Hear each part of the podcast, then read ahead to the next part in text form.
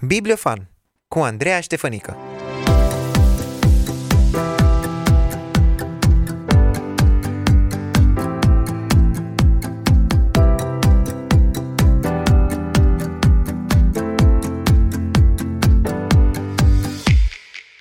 Te salut de aici din studioul Cross One Radio.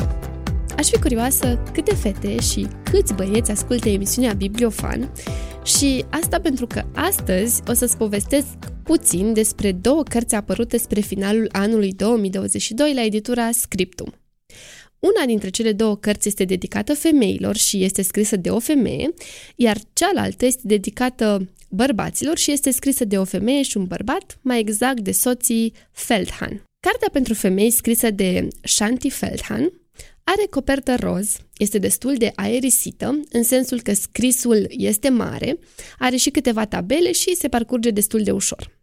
Conținutul ei este interesant, în sensul că dacă o citești, vei afla lucruri despre bărbați. Deci este o carte pe care o poți citi dacă vrei să știi cum gândește un bărbat, ce simte un bărbat și cum acționează el. Este foarte clar că sunt multe diferențe între un bărbat și o femeie și asta este foarte bine și foarte fain. Dar, în același timp, e nevoie să înțelegem aceste diferențe pentru a putea relaționa corect și pentru a conviețui în armonie. Aceste două cărți, doar pentru bărbați și doar pentru femei, sunt adresate celor uh, care sunt deja căsătoriți, dar bineînțeles că pot fi citite și de către cei care au un plan să se căsătorească sau care doresc să înțeleagă mai bine particularitățile sexului opus. O să încerc să rezum ideile din aceste două cărți, iar la final să vă spun și părerea mea despre ele. Voi da prioritate doamnelor și domnișoarelor, pentru că așa este politicos, și voi deschide Cartea Roz pentru a-ți spune ce vei găsi în ea. Sunt 10 capitole din care poți afla câte ceva despre structura emoțională și rațională a unui bărbat. Pentru un bărbat contează foarte mult să se simtă respectat și apreciat și, conform unui sondaj făcut de autoarea cărții, bărbații pot rezista fără dragoste dacă se simt respectați. Deci, pentru ei este mai important respectul decât declarația de iubire. Iar acest respect trebuie demonstrat și arătat în mod constant și chiar public. Apoi, un lucru relativ nou pe care eu l-am aflat din această carte a fost că mulți bărbați suferă de sindromul impostorului.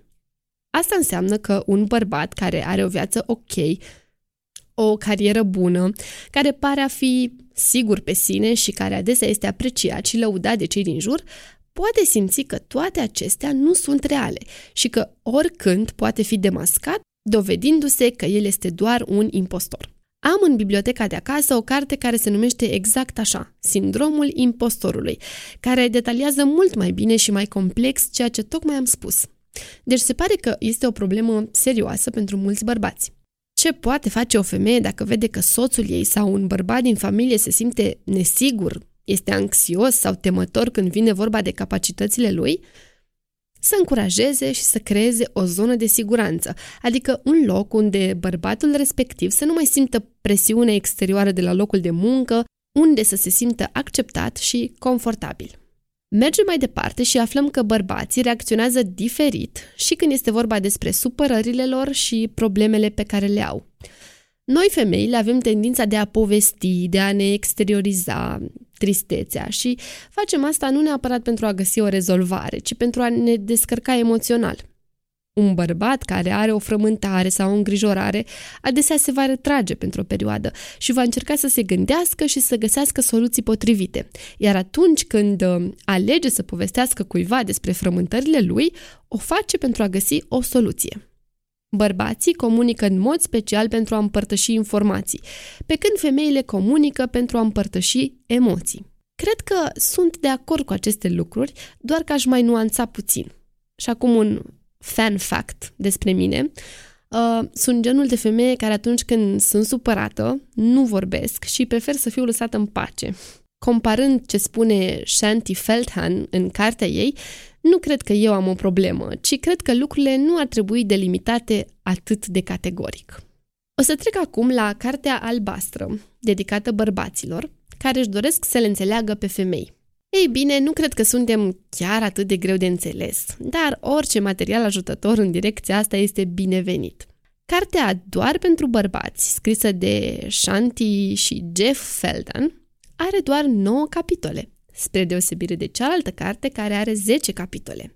Oare pentru că bărbații citesc mai puțin sau pentru că noi femeile nu suntem chiar așa de complicate? Ce ziceți? Dacă pentru bărbați arătarea respectului este foarte importantă, pentru femei, exprimarea și demonstrarea sentimentelor de iubire sunt la loc de cinste. De asemenea, o femeie are nevoie să se simtă în siguranță, în primul rând din punct de vedere emoțional. Pentru ca un bărbat să ofere această siguranță, trebuie să-și facă o prioritate din a petrece timp cu soția lui, să fie activ în viața familiei, să o asculte și să-i fie devotat. Un lucru relativ nou pe care eu l-am aflat din cartea Doar pentru bărbați, un ghid simplu despre viața lăuntrică a femeilor, mi-a lămurit chestiunea multitasking-ului. Probabil știi că se spune că o femeie poate face mai multe lucruri deodată, în timp ce un bărbat se concentrează doar asupra unui lucru. Iar asta pot să o confirm din experiență. Ce spun autorii aici este că mintea femeii este mereu ocupată cu fel și fel de gânduri și că în timp ce ea lucrează la ceva, mintea ei este împărțită în mai multe direcții. Oare ce face copilul la școală? Ce gătesc diseară? Uh, trebuie să răspund la un mesaj? Unde să mergem un weekend? Și așa mai departe.